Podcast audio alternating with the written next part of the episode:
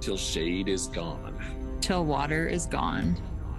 Into the shadow with teeth bared, Screaming defiance with the last breath.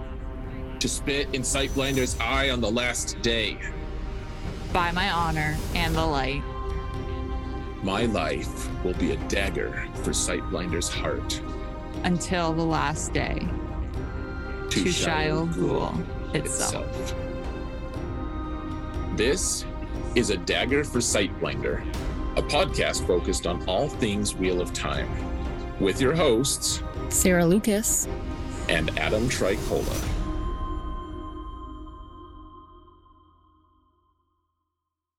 Hello, everyone, and welcome to another episode of A Dagger for Sightblinder. May you find shade this day. Sarah, how are you doing today? I'm good. How are you? I'm good. I have found a remarkably small amount of shade today. Mostly, mostly because I had to go home sick Oh. uh, for for the day, so I didn't have to deal with people and their shade. Mm, that's not a good feeling, though. I mean, know, I don't know. It's a little bit of a double edged sword. yeah, shade nanigans. Shade nanigans. Well, None of that. I'll try never to use that again. Uh, oh man. So, uh, yeah, this is uh this is exciting though. We get to talk more about about my favorite Wheel of Time book. yeah, this was a good one. Good chunk of chapters. Oh yeah, you got you had to read chapter 47. I did. Which so um should probably we can we can hop right into it because there's no show news. Yeah, okay. So spoilers, I guess. Yeah. Yeah. Um, so we are gonna do the next six chapters of The Shadow Rising, which is chapters 46 to 52. Um, but also anything before that and anything in the first three books and anything in the first season of the show that may be relevant or may not be relevant. Who knows? Um, so just all the spoiler warnings Every single one. every single one. Um, cool. Yeah, so this was a really good chunk of chapters. I really enjoyed this. And yeah, we're almost done. There's only six chapters after this.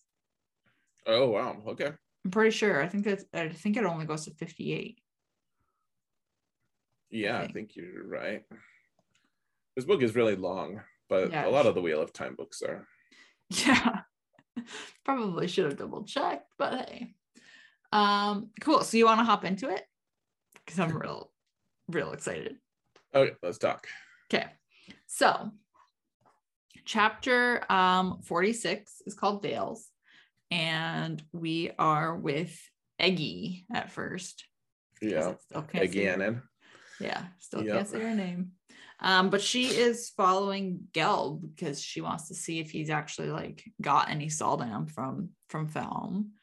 Um, and he's with a group of other men. They're setting up this trap, trying to, I guess, capture Nynaeve essentially. Um, and she sees Nynaeve and Elayne approaching, and then decides to like head over there and you know make her presence known i guess so to speak um and then obviously we switch to elayne's point of view after that and they are talking about the meeting that they had with Amys and Egwene when they were in Tel'aran'rhiod. I think it was the night before.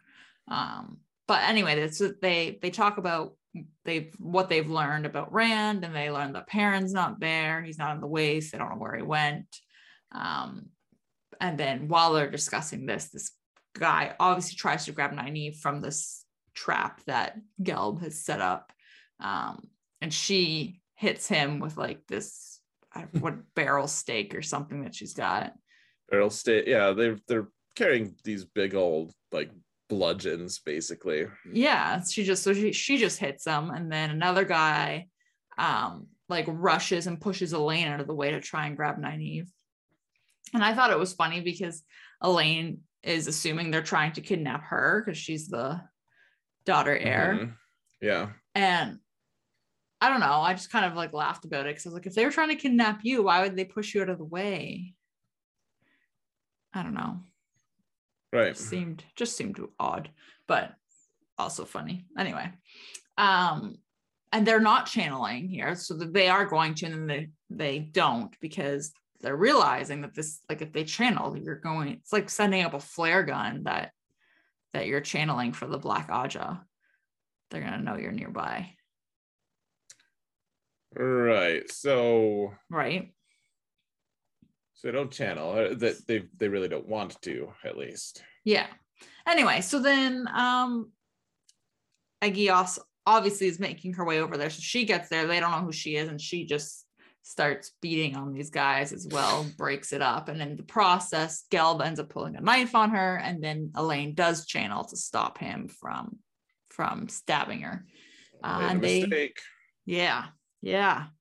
So that all all happens, and then they decide to take her back to the um back for tea as thanks for for saving them. So this is an interesting little like I don't even want to say like a meet and greet, but it's an interesting way for them to to meet her. I Mhm. think. Um yeah, so they're they're all back. They're having tea now. Yeah. Great, great times. And Juilin comes in and he says he knows where the he's found where the Black Sisters were were staying. Um, but they're gone now. And then Tom's there and he's mentioning that white cloaks have moved in and they're kind of around Amathera's palace. And they um he he's basically saying it's like an unusual thing and it's something that he's kind of been he's been looking for unusual things to happen and this is something that he's noticed that's happened and they can't you know decide here what what to do regarding that um and he mentions Bayle Domon as well, which Eggy obviously knows him, and that kind of sets her her uh back, the hair on the back of her neck kind of goes up and she decides to leave. So everything is starting to intertwine here and it's kind of it's kind of exciting because you know that it's just like as as you're reading it, you know that there's just going to be this big crash kind of effect as all of these characters are starting to web together. Feels like it's going to get messy. It will probably. Who knows?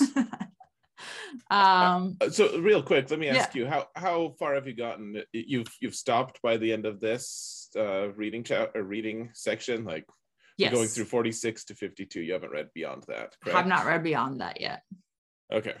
Okay, that that's fine. I guess we do get through a couple more chapters uh, with these in this arc uh, toward the end here. It looks like, but yeah we do okay, that's fine. I was just curious how far you've gotten because of that comment. Yeah, it's uh, it's, it's a whole mess. it's a whole mess um yeah so then uh i think it's rendra ends up telling them there's like a woman there who has come and is asking for them and they invite invite her in or whatever and she's she channels when she gets there like elayne and and i need realize they can't channel and she ends up using compulsion on them to basically interrogate them about like their hunt for liandrin and um what happened in. Tyr, like all these things. And she doesn't find the ter'angreal um, and i noticed this actually when i was listening to it. I thought it was really clever because she asks if there is a ter'angreal i think she says like in their room or in the house or something i can't remember the exact phrasing that she used but she Yeah. said in the room or the house and they were able to say no because it was on like elayne's necklace under Right. her her clothes so they could anyway and i remember just like hearing that and i was like oh that's so clever so that you know even though she did this they can still get around um answering her uh, anyway so it just kind of uh it, it made me real happy to see that like cleverness come out anyway and Well, then sorry They, they what it wasn't cleverness on their end though. It was just like no no no they got I just- lucky, kind of. I just liked it. Like I just like that it's like this. They're able, even though she is using this compulsion on them, they're still able to lie about it because she didn't Sure. ask it in the right way. So they did get lucky, but because she didn't phrase it in the right way, Mhm. Yeah. like I don't know. I just enjoyed it.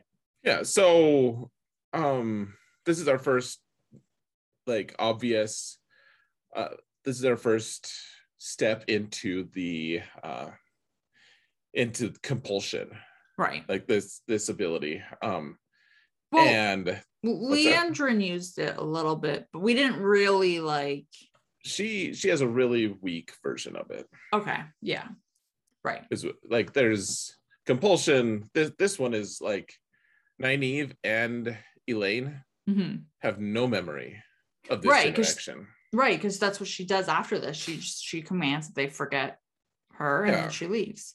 like the, they would do they would do anything like they she she can just have them Mm-hmm. completely under her command hmm And we don't know who this is. They don't know who this. Like even when this person's arrived, like right Uh, who do you who do you think it is I look at the time. At the, well, I guess it, it wouldn't have made sense for it to be Leand- Liandrin. right Um, honestly, at the time, I thought maybe it was Lanfear. Obviously, I know who it is now, but oh do you okay um, yeah, because it's the end of the arc. But um, Hmm. yeah, so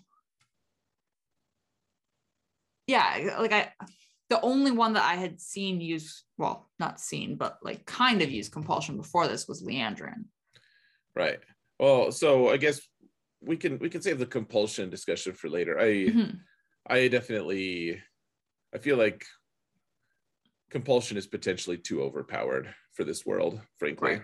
Right. but but we can we can continue on i Okay. just it, it it's always bugged me like if compulsion existed in our in our world would we even know it because everyone could just tell me to forget about it They could. i could be under That's a compulsion right now terrifying thought. i know i know it's it's like if you live in a world with compulsion Mhm. where they just uh, command you to you know like if you live in a world with compulsion you have to think that you may potentially always be under compulsion in fact Right. Terrifying. yeah Um, yeah, so she leaves and they have no memory of this. None. None, none whatsoever. Um, and then so this chapter just wraps up with like Eggy is kind of like still trying to sort out what she has learned about channeling versus what the, the Seanchan have like always been told to believe about women who can channel. And then there's so, this guy watching her leave the inn, and it's this hmm, lovely, lovely little thing. So that's that's it. That's chapter 46. game over Game Okay. over. Sure. so random i mean this this chapter was kind of long and everything yeah, but it was. it's an interesting thing it's uh they only do one chapter for this in this arc so to Mhm. speak it's not even i mean i don't know if you can call one chapter an arc but it's it was uh Perrin's point of view right before this of course Mm-hmm. and then we do this one and then we jump straight into the next one the traumatic chapter oh man. you actually texted or not texted me but you you messaged me hmm and you were like freaking out Honestly, I I so I was listening to it while I was driving to work and I was like having a conniption fit in my car. It was so anyway, so we we can discuss. Um so chapter 47 is the truth of a viewing. And so yeah, like you were saying, we have this one chapter beforehand with Nynaeve them, and then we jump to Siuan. Mm. So she is in her room. She's, you know, going over her, she's got these reports that she's looking through and she's frustrated with them and whatever. She's just, you know, rattling on and she's wanting more news from Moiraine and Rand and all this. Um, Sure. and then the the door bursts open and all of these Aes Sedai come in and they're led by Elaida. So super awesome Elaida. She's Um, super awesome. Mhm. yeah. And she realizes that she can't channel. So they've completely cut her off and blocked her. She can't do any kind of channeling. And she's, you know, kind of absolutely losing it on them for this, telling them that they're gonna she, you know, cursing them out essentially and all this. He's gonna use them for fish bait. Yeah, all kinds of fun and- stuff. Mhm. and uh it, but they are she's also noticing that like none of the women are really flinching or like like They don't seem that worried. concerned. yeah. they're not worried it's it's almost like they think it's empty threats right um anyway so we've learned that elaida kind of called the hall together and not all of them just enough to make it legal to dispose of of or depose her so she is now no longer the Amyrlin seat she doesn't need it she's no longer going to be in charge it's basically like a mutiny happening. It is a mutiny. They're just overthrowing her. Like this is ridiculous. I was absolutely losing it.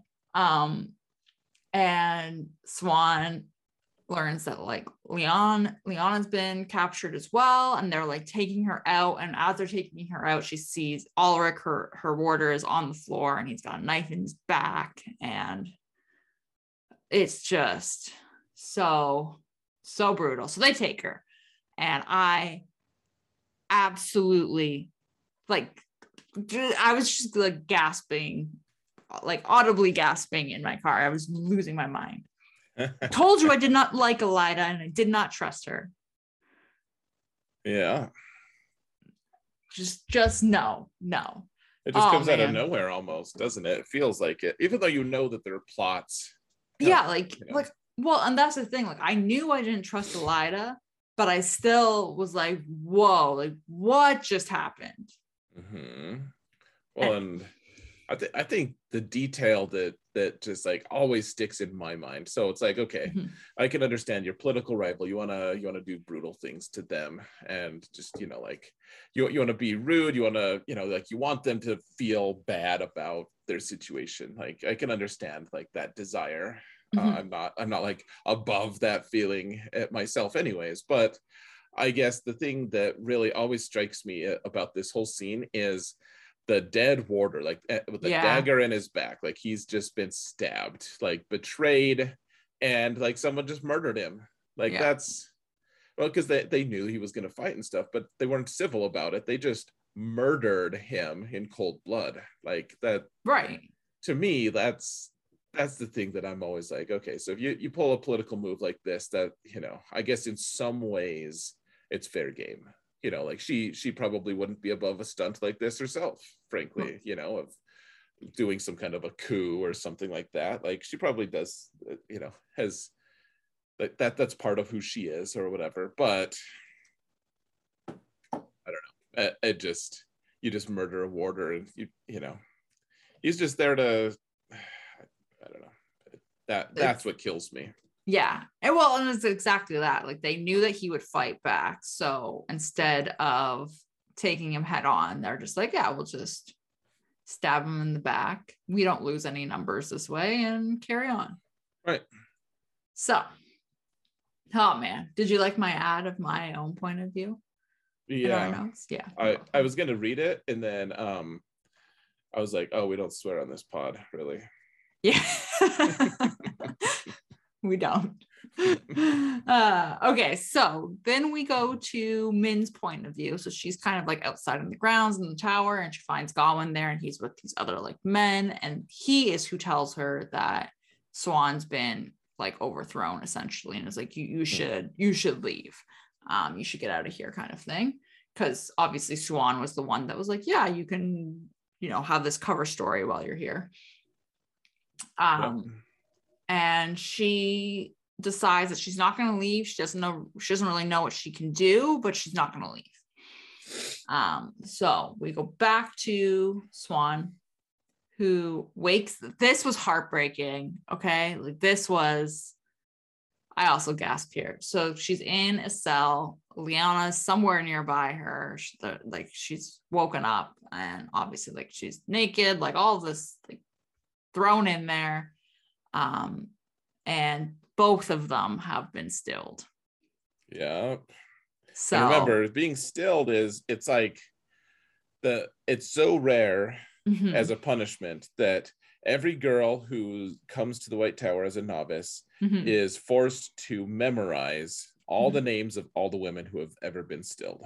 Like it's Right. a it's a list that you know the, the White Tower's been around for however many thousands of years, and it's such a small list that you could actually memorize the number, you know, the names of all the people right. who've had that happen. It's like when I when I heard that, I was just like, oh, well, now what do you do? Like just uh anyway. So they've been still. This chapter just is wrecking me. Um, okay, so then we're back with Min, and she ends up recruiting Laras to help her. So she's got his help, and they decide that she's she decides Wait, she's gonna go. got her help. yeah, sorry, her help. Um, his. I was like, um, so she decides they're gonna go try and and free Siuan and Liana. So they go down there, and they're opening this this whatever cell that they're in. Uh, and I didn't know this. I don't know if this was said and I missed it, but um, like she she basically can barely recognize them because their appearances changed after being stilled. And I didn't Yeah. realize that that was also like a thing that happened. Um, No, so- it's a it's a thing they keep hinting at, kind of. I don't I don't know. I don't think there's like a narrative. I, I, I mean, it's it's nice to to just keep hinting at things because you Mhm. know, uh, as a narrative, like it's it's nice to just slowly over time uh, realize, uh, I guess, like discover these things. But I Mhm. guess, um, well, okay, I, I won't give away the whole thing, but but yeah, like they channeling changes people right. and their ability to like so so like Moiraine has the ageless like the uh, the ageless face of the Aes Sedai. They, they point that out a lot in this book Mhm, mhm. and and so I won't I won't give away all these all the secrets. There's still more depth to be found, and that's um okay, fair. there's there's more stuff to. But I guess all I'm gonna all I have to say is just like yeah they because because of their stealing, they are they are changed and Right. Um you know they point out a lot of things too with like the Aiel wise women and stuff who can channel and stuff they they look a little bit different too or they look younger than they probably should or whatever Mhm. um so anyways i i don't need to keep yammering on it's just uh yeah It's- there's it's worth look, noting i think Yeah. Yeah. So it was just an interesting thing. But anyway, so she obviously Yes. opens their uh cell and or cells, whatever, and she's got clothes for them to put on, and they're gonna get out of there. And then Siuan ends up learning of like all this fighting that's going on and realizes that the tower's, you know, basically been broken. Like the all of the blue Ajah have left, most of the greens have left, the other Ajahs have split, and pretty much the only ones who are there now are the Reds, and they're there to support Elaida. well it's not exact but i mean Well, like you've got all these, this like chaos happening. sure. Oh yeah so there's there's definitely chaos. Um i guess the the biggest thing is yeah the blues are all gone. Yeah, and then other And- Ajahs are gone to some degree and all the reds stayed essentially right. right. Yeah, and Siuan was a blue, correct? yeah siuan and and liana They were both blue. Okay. Yep, and So- that's incidentally what Moiraine is as well. Right. Um, yeah, so only only the Reds have stayed. Well, all of the Reds have stayed Yes, all of the Reds. Right. to to support sus Elaida. Bang, hit the nail on the head there. Anyway, so while while they're leaving, they're they're headed towards horses, and Gawyn ends up stepping out when he sees them, and he's demanding that Siuan, you know, kind of tell him where Egwene and Elayne are. Um, and she's realized that like she's stilled now, so she's able to lie, and she can she can just say like, oh, they're they were in Illian and they're safe, and like she can just lie now. So that's an interesting little thing. Um, yeah, and you know min asks him to come to come with them and he declines, but he's like, oh, well, ensure you get get out the nearest like gate kind of thing. Um, so they do. Yeah. And Siuan ends up seeing Logain and they like she recruits Logain to join them, like this, you know, false dragon to who's whatever meant to be. He's, he's also he's been gentled. Yeah, but she recruits him to to join the the group, and he agrees. And now Min again is seeing this this same like crown of glory basically around his head, the same aura that she saw before. Um, Mhm. but she's also remembering that there was like this unusual aura she saw around Gawyn. And she saw two different things of him, which I think are important to point out. So maybe they're not, but I feel like they were important. Um, one of them she saw where Gawyn was essentially kneeling at Egwene's feet. And in the other one, Gawyn was breaking Egwene's neck. And she saw them and sh- she's confused because it was almost as if either or could be true. And she's never had a viewing or that could go one way or the other. Right. So this is a whole new new thing for her. So, Must be disconcerting. yeah, I would be super confused if I was her. And I feel like that's important to point out. Because now I'm wondering, like, are they both true? Because he could Mm. kneel at her feet and then break her neck after. Could be. I know what Well. happens. I know. This was a ridiculous chapter. I just feel like I went on an emotional roller coaster. and in some ways that's what we wanted right i mean not not that we want to feel that roller coaster like feel all upended but at the same time i mean the i i don't know i don't want to get into game of thrones too much but you Mm-hmm. just have to think like there you know there's certain scenes in game of thrones where it's like wow that was so brutal and awful Mhm. and yet i mean it's what everyone talks about like the red wedding for instance was i was like oh man. i even had a little bit of forewarning about it and i was still just like i can't believe they did that you know and I, I don't want to get into into too many details on that of course but i just you know uh, but and yet that's the that's one of the most referenced parts of that entire series really Right. Yeah, absolutely. like it's it's incredibly important and uh it's it's because of the emotions Right. that, that it puts gives us so i mean this isn't maybe quite as crazy as the red wedding but but in some ways maybe it is I mean, I feel like they just anyway, we don't need to compare, but yeah. it, it upends it upends everything though it changes It does. It, ton. It completely changes so many things. Oh man. Okay. Anyway. N- Next chapter. sure Do you have more thoughts? I feel like I'm oh, like oh no i i i mean i could talk about we have a whole podcast because i like to talk about I know. time I, I will say I think it's really interesting that they're working with Logain. yeah well although yeah i mean and remember uh min sees that has that viewing of him that says Yeah. you know he's gonna have glory or whatever so Yeah. So mhm. which is Seems- interesting since he's been gentled. yeah So okay.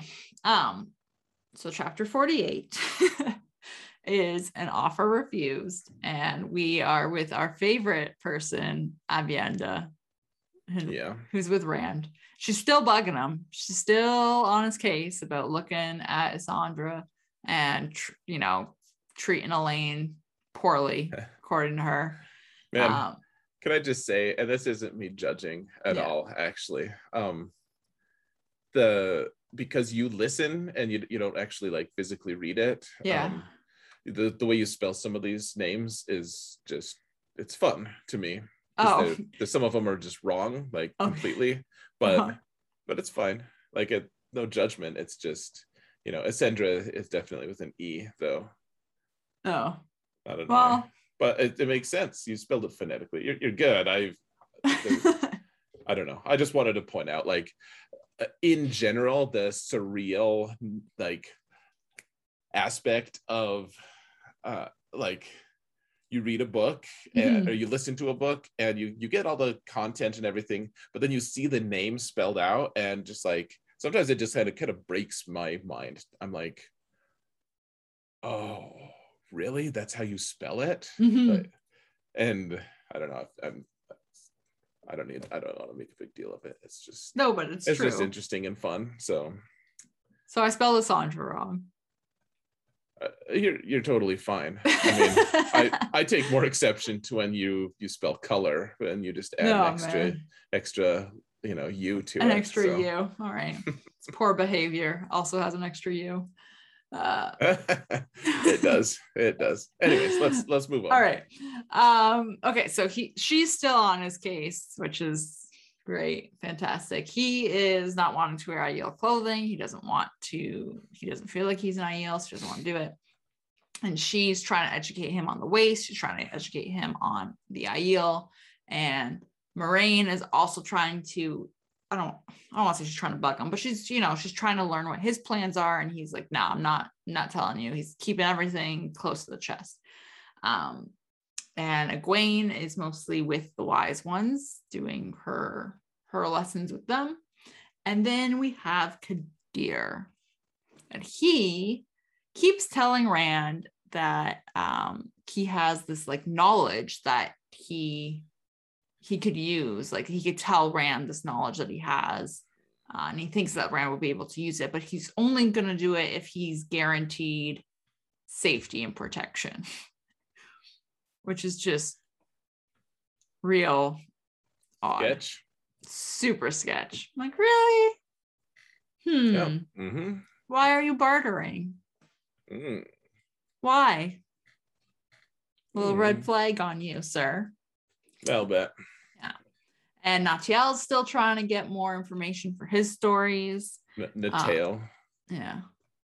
He's still doing his his digging for info for his Yeah. songs and stories and everything. yeah Um, and then so Rand actually here finally realizes that that Aviendha is learning how to channel from the wise ones because there's one day where Mhm. she just channels a, a fireball.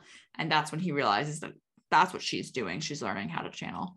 Um, and he doesn't ha- have a teacher. Like he's kind of just having to learn how to do all of this on his own.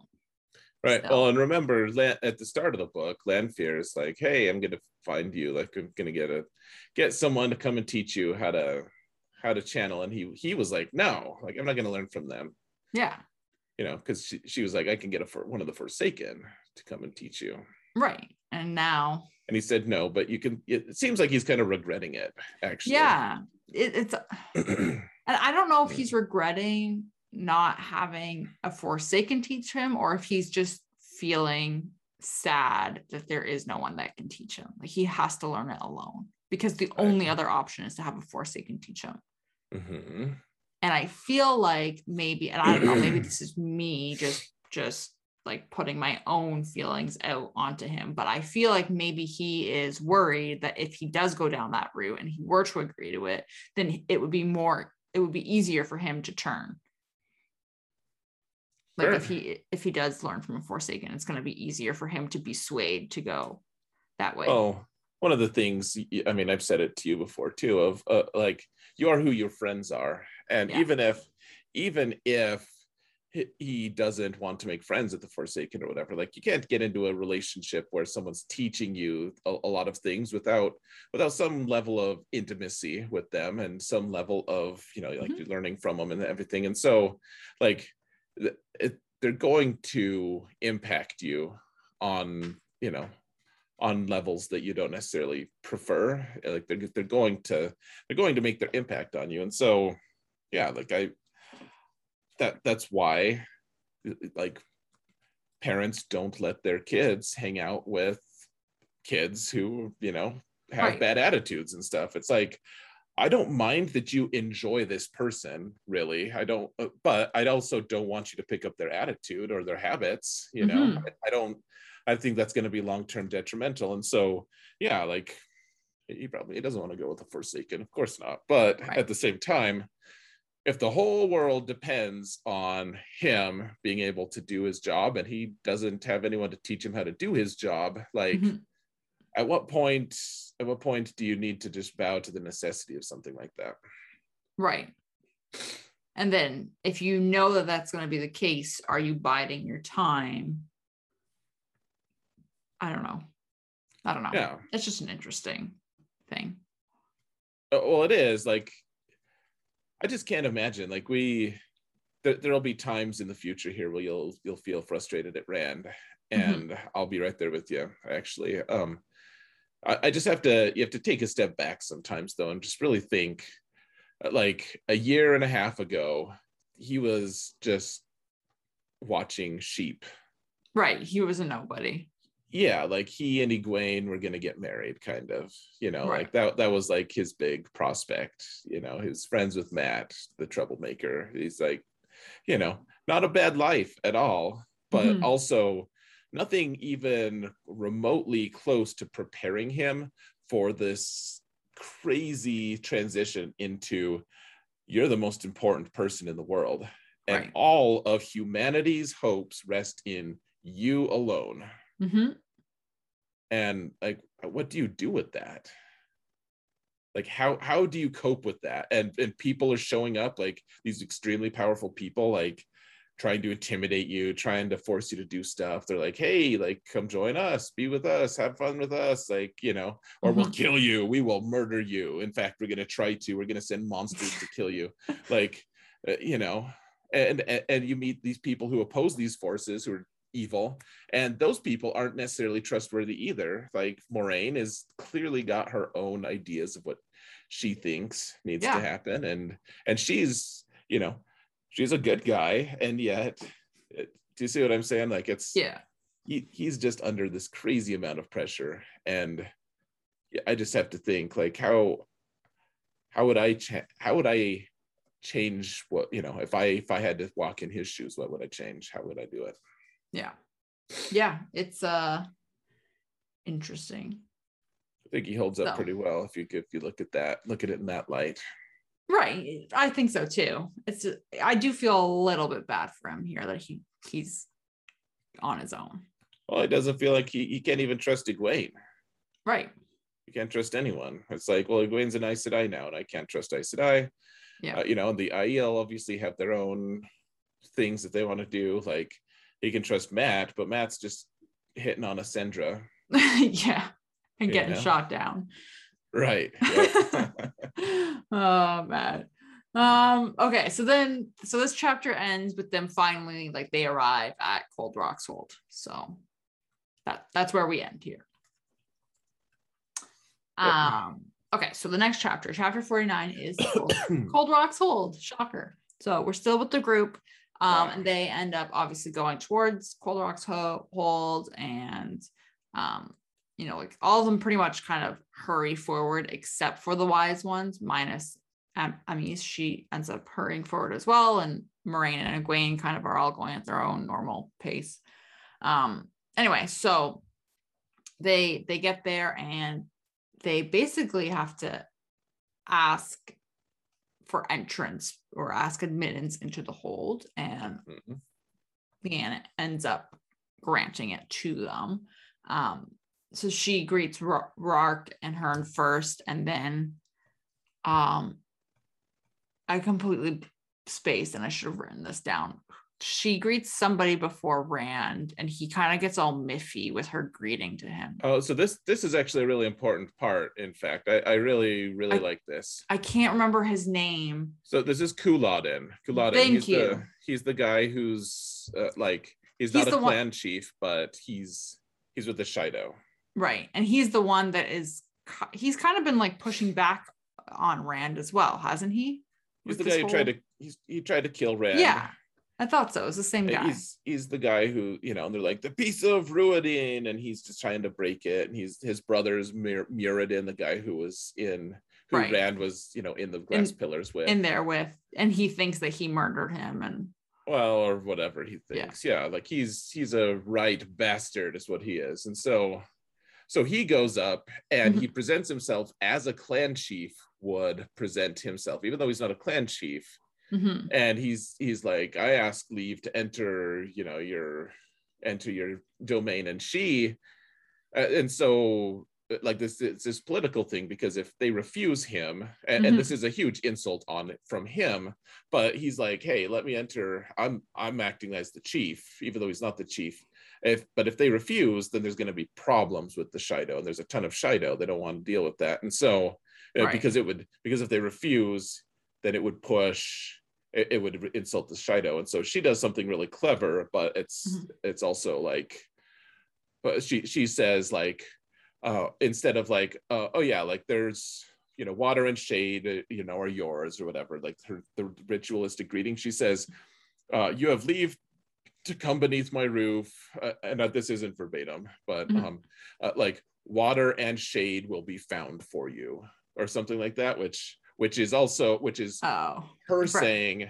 that this is what she would say to a poor like a, a destitute like a beggar basically right. so it's the the deadliest of insults to him Yeah, but but none to the shaido right to him specifically.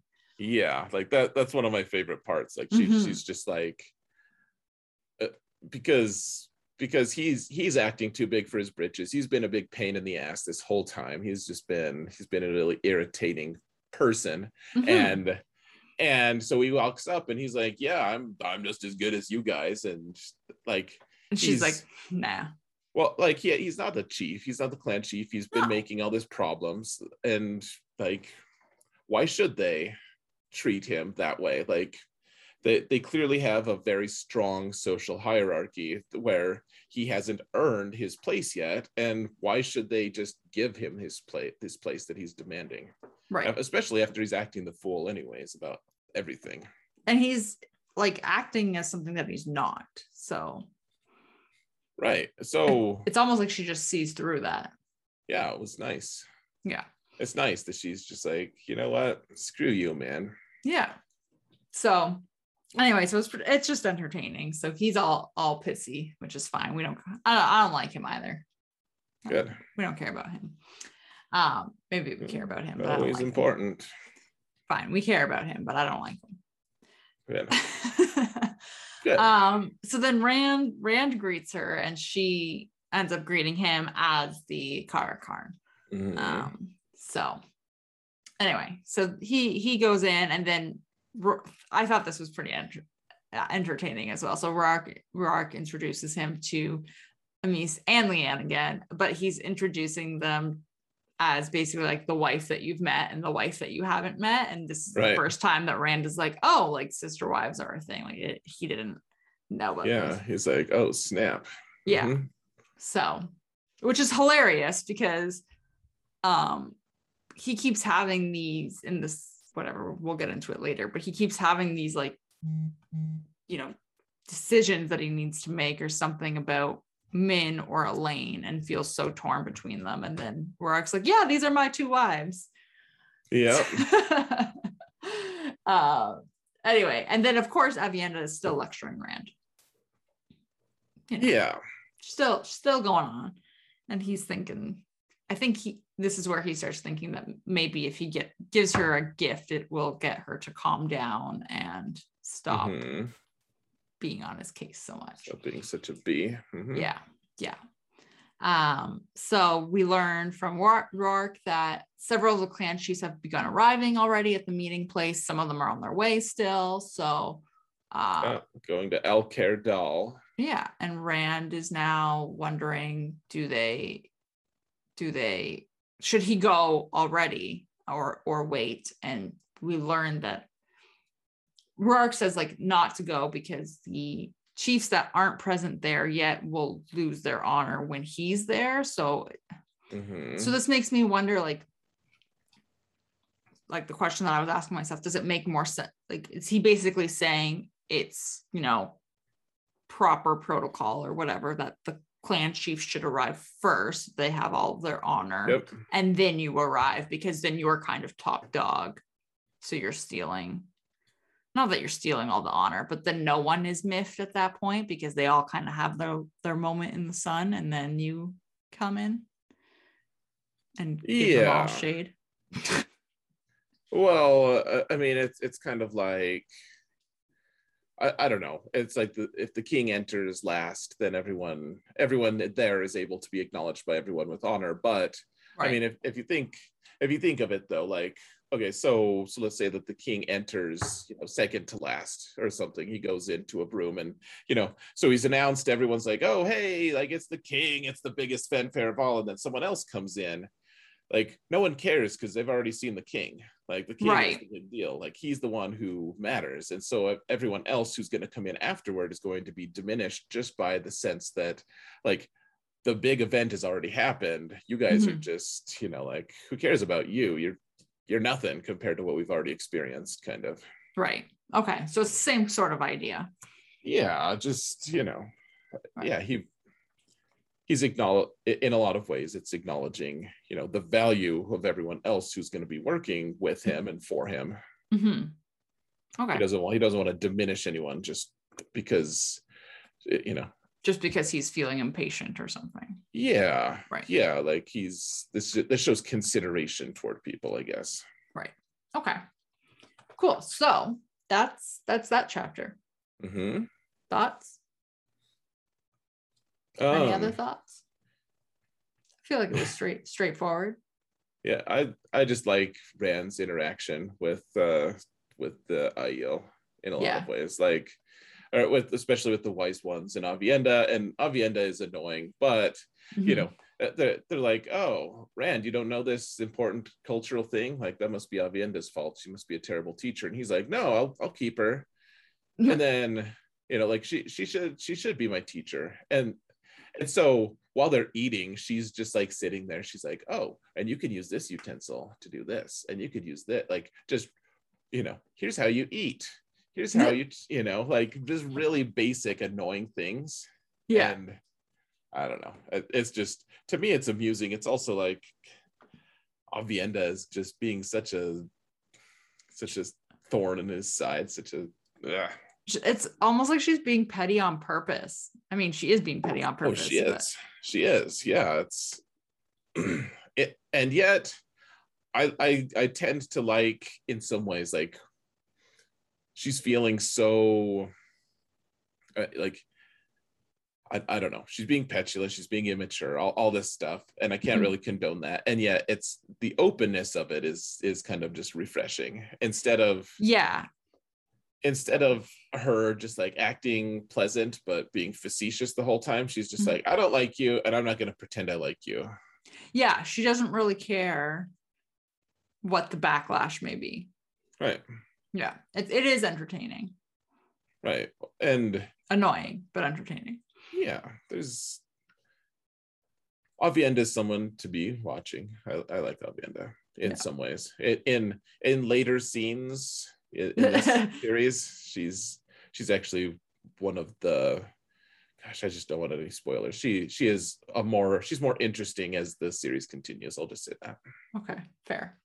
Okay. So next chapter, chapter 50 is traps. Mhm. Um, so still with Rand, and he's kind of like wondering because he, I think he goes for a walk.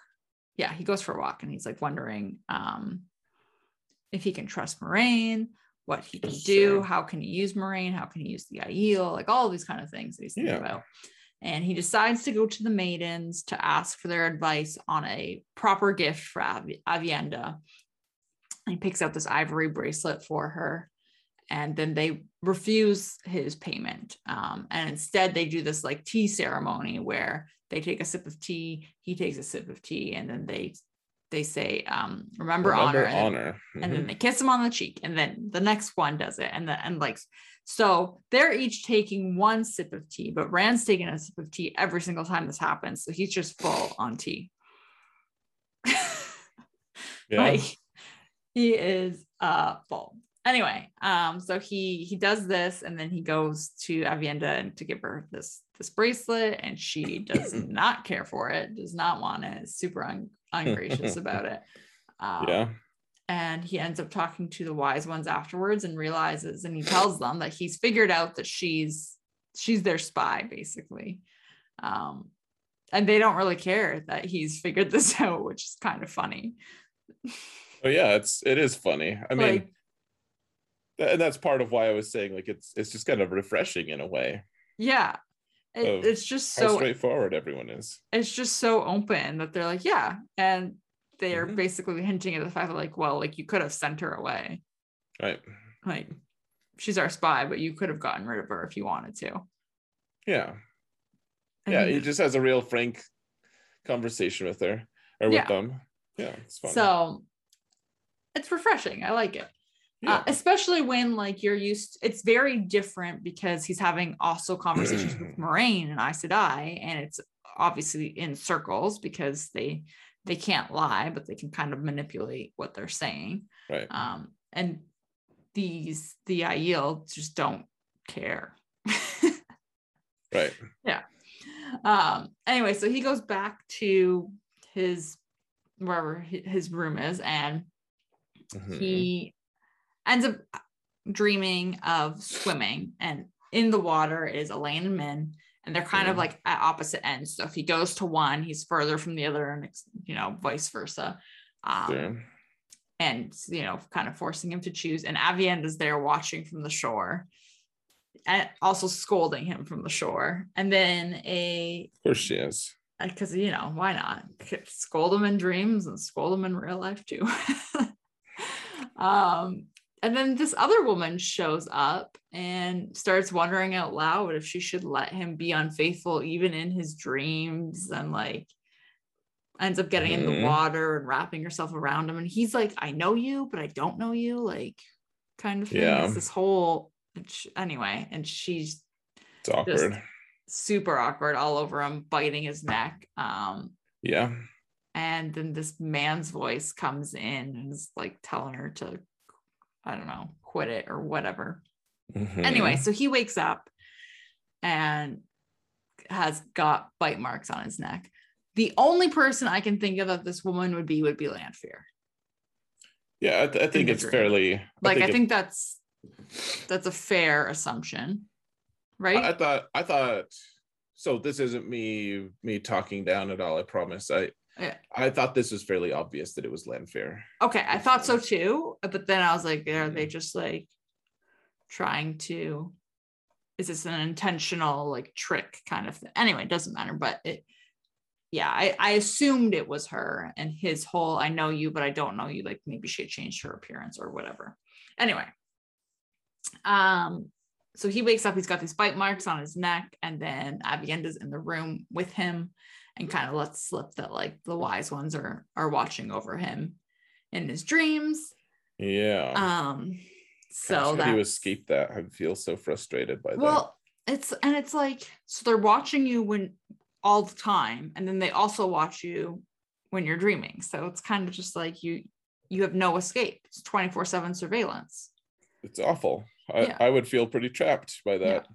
big brother Aiel style it like is. So it is. You're right. oh man so uh anyway so this is happening and then he starts feeling like, like something's wrong so he immediately channels to reach for his sword because that's his his gut instinct and Mhm. goes out of his room and sees a um Draghkar that has killed Chion, who's the the guy Sean guy shine Yep. um so he kills it and then he kills another one there's so there's two Draghkars At first, he thinks they're having sex. uh, It's like that really awkward. He's like, oh, oh my, what, you know, because she's like, he's like biting her neck and she's like sighing in ecstasy or whatever. But yeah, it's a Draghkar killing someone. So yeah so uh he he kills it and then Mhm. um he sees that Sienna's dead which Hmm. is sad. Uh, so he goes to ring ring the gong to kind of like get everyone up to let them know what's going on, and then Tro- Trollocs end up uh, uh, coming in. So battle battle chapter battle chapter. okay. oh, good. Okay. Uh, so now it's it's Mat's point of view, which I actually really appreciate that we switched to Mat's point of view at this point. Um, so he Mhm. starts fighting and he's killing Trollocs, and he's also like kind of cursing Rand out for causing more chaos, you know, bringing him into more more nonsense. Um, Mhm. so he's kind of figured out, or not, maybe not figured out, but he's making the assumption that the Trollocs attacking is a distraction for the Draghkar because the Draghkar were probably trying to get to Rand to kill Rand. Um, and then so you've had this whole like battle happening. Yeah. And afterwards, Rand and Moiraine are arguing because, and I, I actually really did enjoy this conversation too. So they're arguing because she wants him to confide in her, and he obviously doesn't want to do it, and he can't trust her. So he's like, "You need to promise me no twisting the truth. That like none of this like I said I wording, basically, that you're mm-hmm. not going to interfere with my plans." And she refuses. She basically says something along the lines like she she won't she can't promise to sit by and watch him stick his head on a plot or like wait for his head to be cut off or something along mm-hmm. those lines. Um sure. and you know, and he and he says he's like not good enough, Moiraine, like not good enough. Like which so, I agree with. I tend to agree with that. Yeah, but I thought it was really, really strong. Um, so after this, Rhuarc has decided that, you know, Rand should not be unguarded and the maidens volunteer to guard him at all times. And he is insisting that they go to Alcair Dal, where the Shaido mm-hmm. have gone.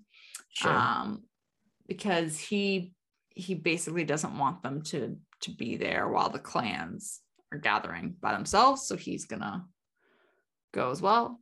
Um, and he insists on having the not just like the honor guard go, but like the whole everyone. He wants the whole guard to go.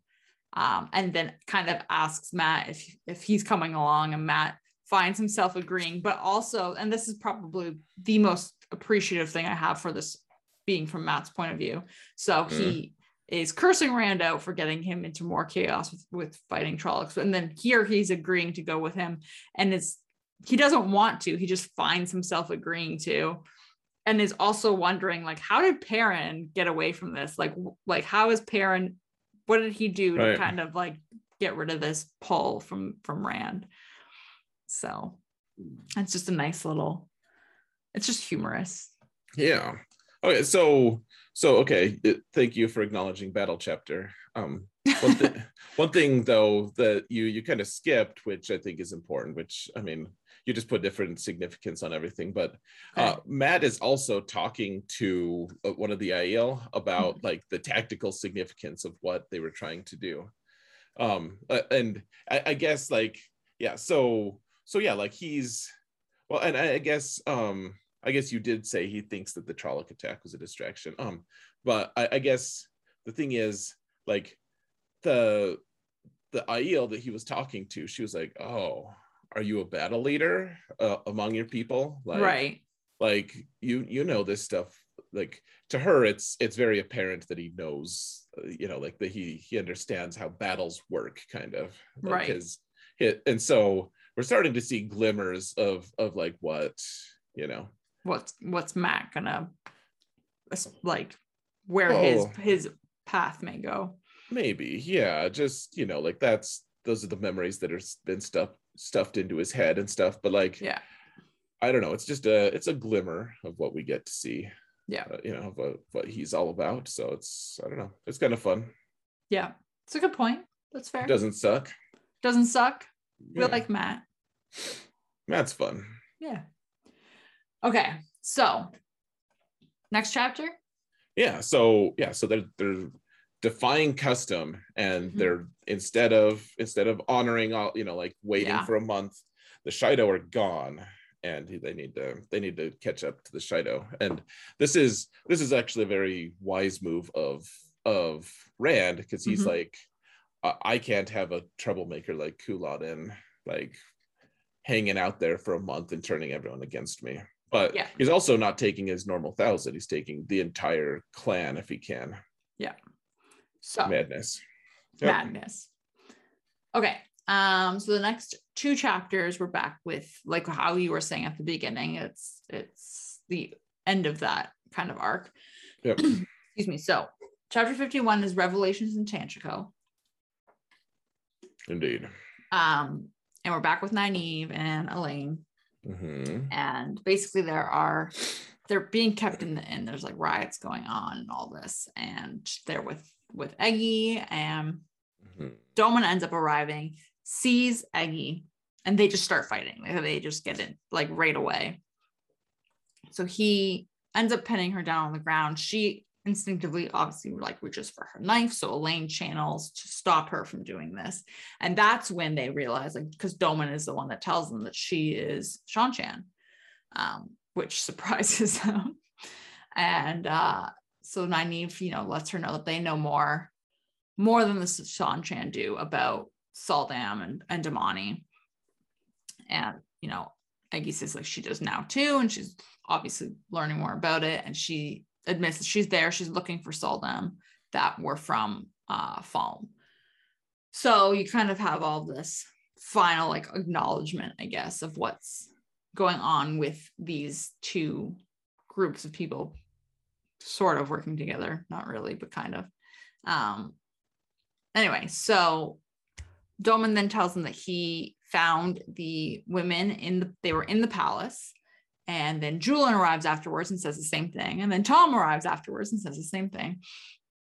So they're trying to now find out if Amathera would be a dark friend or is she being like held hostage and captive or is she being duped? Like, what is the actual scenario here? Um, Mhm. So they are leaving and coming back essentially as they gather information. And Elayne and Nynaeve have been, they're just staying there and kind of watching over over Eggy. And then finally, Nynaeve is like, you know what? Like, enough of this. Stop. You guys stay here and watch over us, and we're gonna go. We're gonna go to sleep. Right. So um, Elayne ends up binding binding Eggy's hands, channels to binders, and then Nynaeve ends up going to sleep and enters Tel'aran'rhiod and is hoping to go meet Egwene. So that is uh that chapter. Yeah. They, these chapters it felt like took too long for how for all the things that happened. They it, it this was a long chapter considering like it's essentially them just hashing it out and then them being like, okay, we're gonna we're just gonna go find Egwene and talk to her and Teleron Riad. Yeah. So I think the most frustrating thing is Nynaeve is he, uh, she's like, "Oh, you're a filthy Seanchan. You you must be a bad person." Right. Yeah, because they, they are like, you know, su- surprised that she's Seanchan because they liked her or whatever. Right. Um, yeah. So the next chapter, the last one that we'll cover, 52, is need. hmm So she is Nynaeve is in this in the heart of the stone in Tyr, and Egwene and Amys and Bair all enter and tell her about Rand and kind of update her. And Nynaeve is kind of wishing for help from the wise ones in like a a sort of demanding way.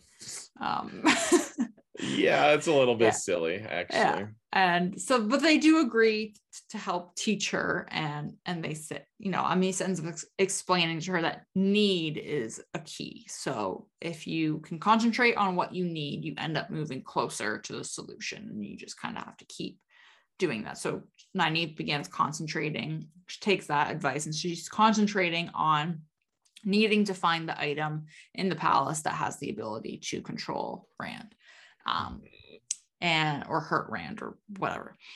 Uh, so then she is all, all of a sudden in a bedroom in the palace where Amathera is, and you see that she is uh, being held captive. She's made to do to, I think she's like singing songs, like they're making her do things. Um, and then so Nynaeve concentrates again, and now she's in a hall in the palace where there is a um like a white glass cab thing with a white stone stand and A white glass thing. yeah it's like a like a case a thing case the even the right word Right. you know it's like a container Sure. thing display cabinet Okay. box. Uh huh. um anyway so then uh so she sees this and all of a sudden she remembers being interrogated i don't know if it's related to her seeing this this don't, or if it's related Mhm. to the woman that she sees, but she remembers a woman that came and uh, interrogated her and Elayne. Um, but then Birgitte appears there as well and starts, you know, kind of motioning for her to be quiet and move out of the way, like move away so that they can talk. Mhm. Um, so she explains to her that the woman who who was there was Moghedien. Did I say that right? Sure. We'll pretend I said it right. Um, and that the man that Nynaeve saw in the waste before, so not not this time, but like whatever time before that she was there, was Asmodean.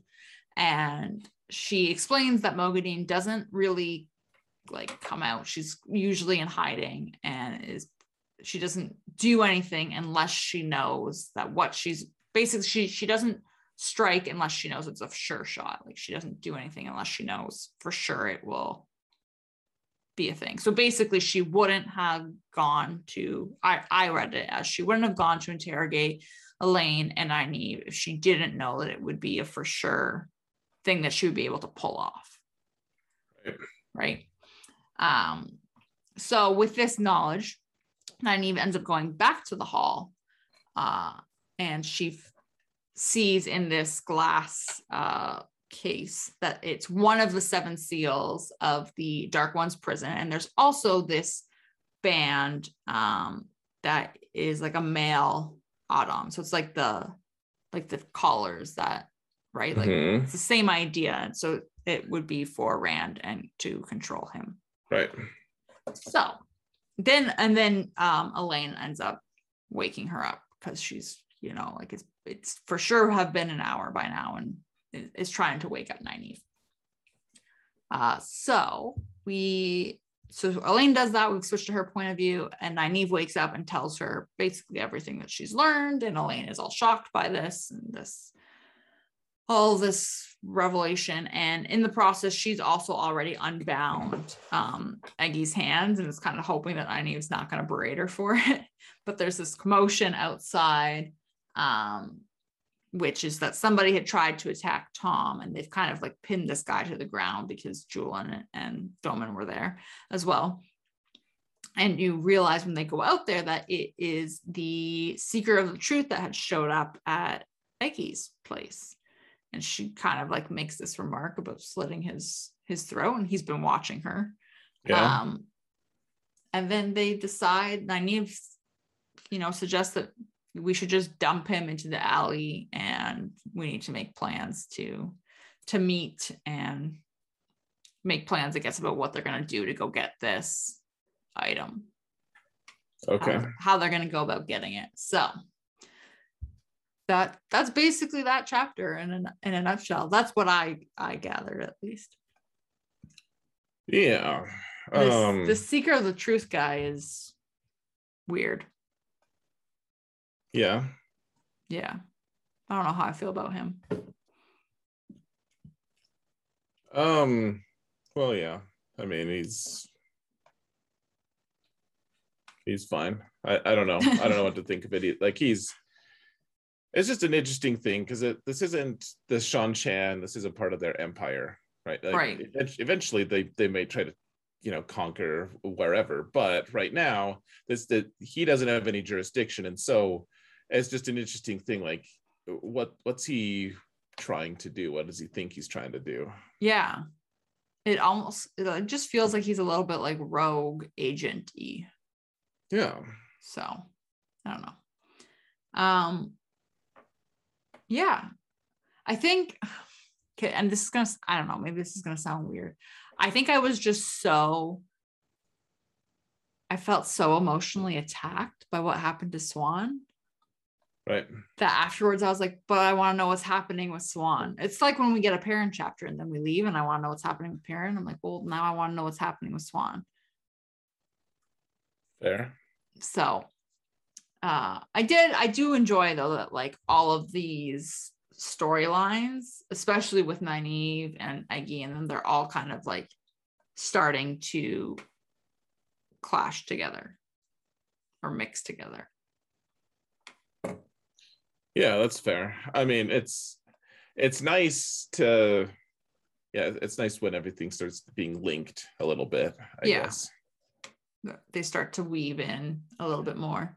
So how how into this story arc are you? Is this interesting This to you? this like Nynaeve story arc. Yeah, yeah, the one with Nynaeve and Elayne and all that. Mhm. It's like medium int- uh, and this I don't know if I would be more interested if I had read this part first.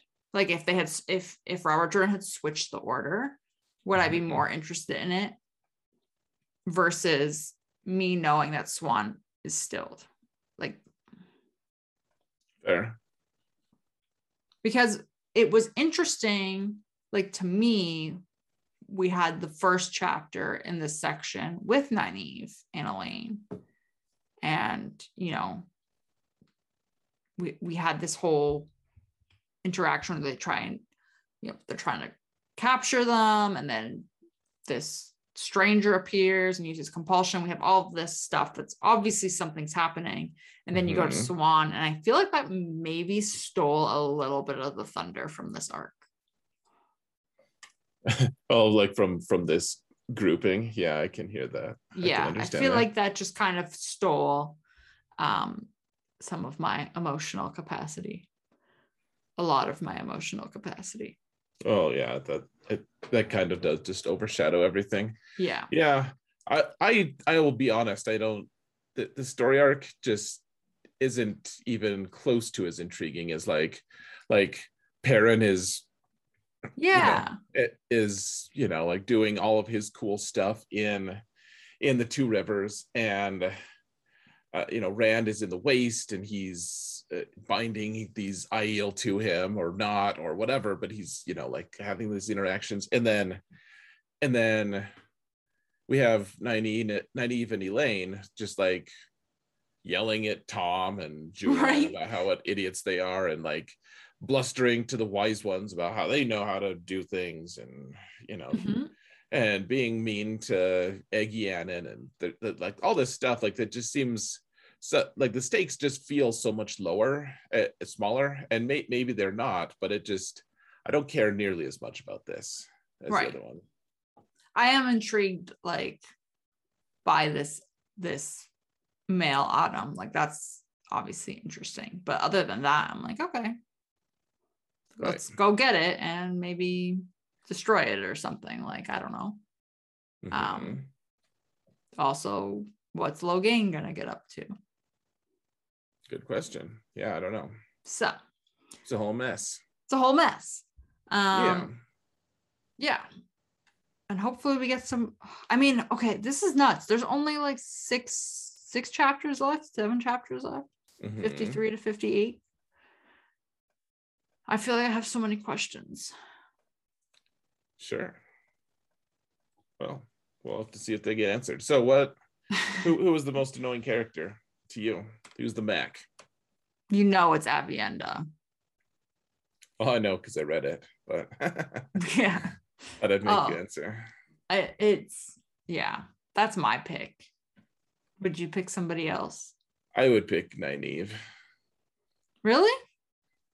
Yeah, I.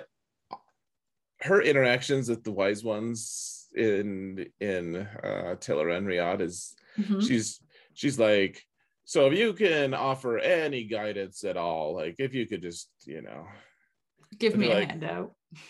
yeah well and they're, they're like well you could you could ask nicely she's like i just she's like in in her head she's like i was begging on my knees like Right. she clearly wasn't she was just like too prideful to to ask right. so To ask nicely. just just pretty irritating to me in my Mhm. it, it was wasn't that cool so that's all um yeah she she's she annoys me but That's fair. aviendha is also annoying Yeah. is there room for both There's room for both. It can be both. all right here i'm gonna bold Nynaeve though so that we, we know that she's the more annoying Oh, okay. Sure. yes Sure. all right Eh, okay so who's the most sus character then sarah In these chapters, it's Kadere. yeah Yeah, I think Okay. so. Yeah, he's pretty sus. His his hinting at yeah wanting amnesty and all that stuff. Yeah, like what do you need amnesty for? What have you done hmm that you need to be promised safety and protection and yeah, like you know blindly promised that you know a valid question. so don't don't like and then like there are obviously other sketchy characters but they're so obviously sketchy that you know i wouldn't really brand them as sus but he's like ah, okay something weird's going on here Right. so okay so next episode next week we will finish the book Wow. that's crazy we'll be done book four Yeah. Start book five. Do you know what the what book five is called? You don't know what book four is called. rude so rude i don't remember what book five is called i know that i already have it on my audible app awesome. It's Fires it's of Heaven. to go the fires of heaven Mm-hmm. all right Then Lord of Chaos. Then fires of heaven yikes yeah. sounds not good Then what? Yeah, Lord of Chaos, Crown of Swords, Mhm. Path of Daggers, Winter's Heart, Crossroads of Twilight. Uh, forget all of this yeah, you're fine. You're good. all right uh any other final thoughts before we call it Um, I no, we're good. There's uh, there's yeah, there's too many too many awesome things going on. But am i going to Oh. be emotionally damaged next week okay, so I will say for this next this coming section, there's one part that there, there's one section that always always makes me tear up. Like always, just like you know, tears running down my cheeks level of just like emotion and I won't even say where or what happens exactly, but I, you know, I'll, talk about it obviously next week. But that's that's something to look forward to. It's it's always just very emotionally impactful to me. all right i'm So- going to prepare myself then Get excited, yeah. Yeah. Okay. On that uh happy note. Thank you everybody for listening. Uh may you always find water and shade.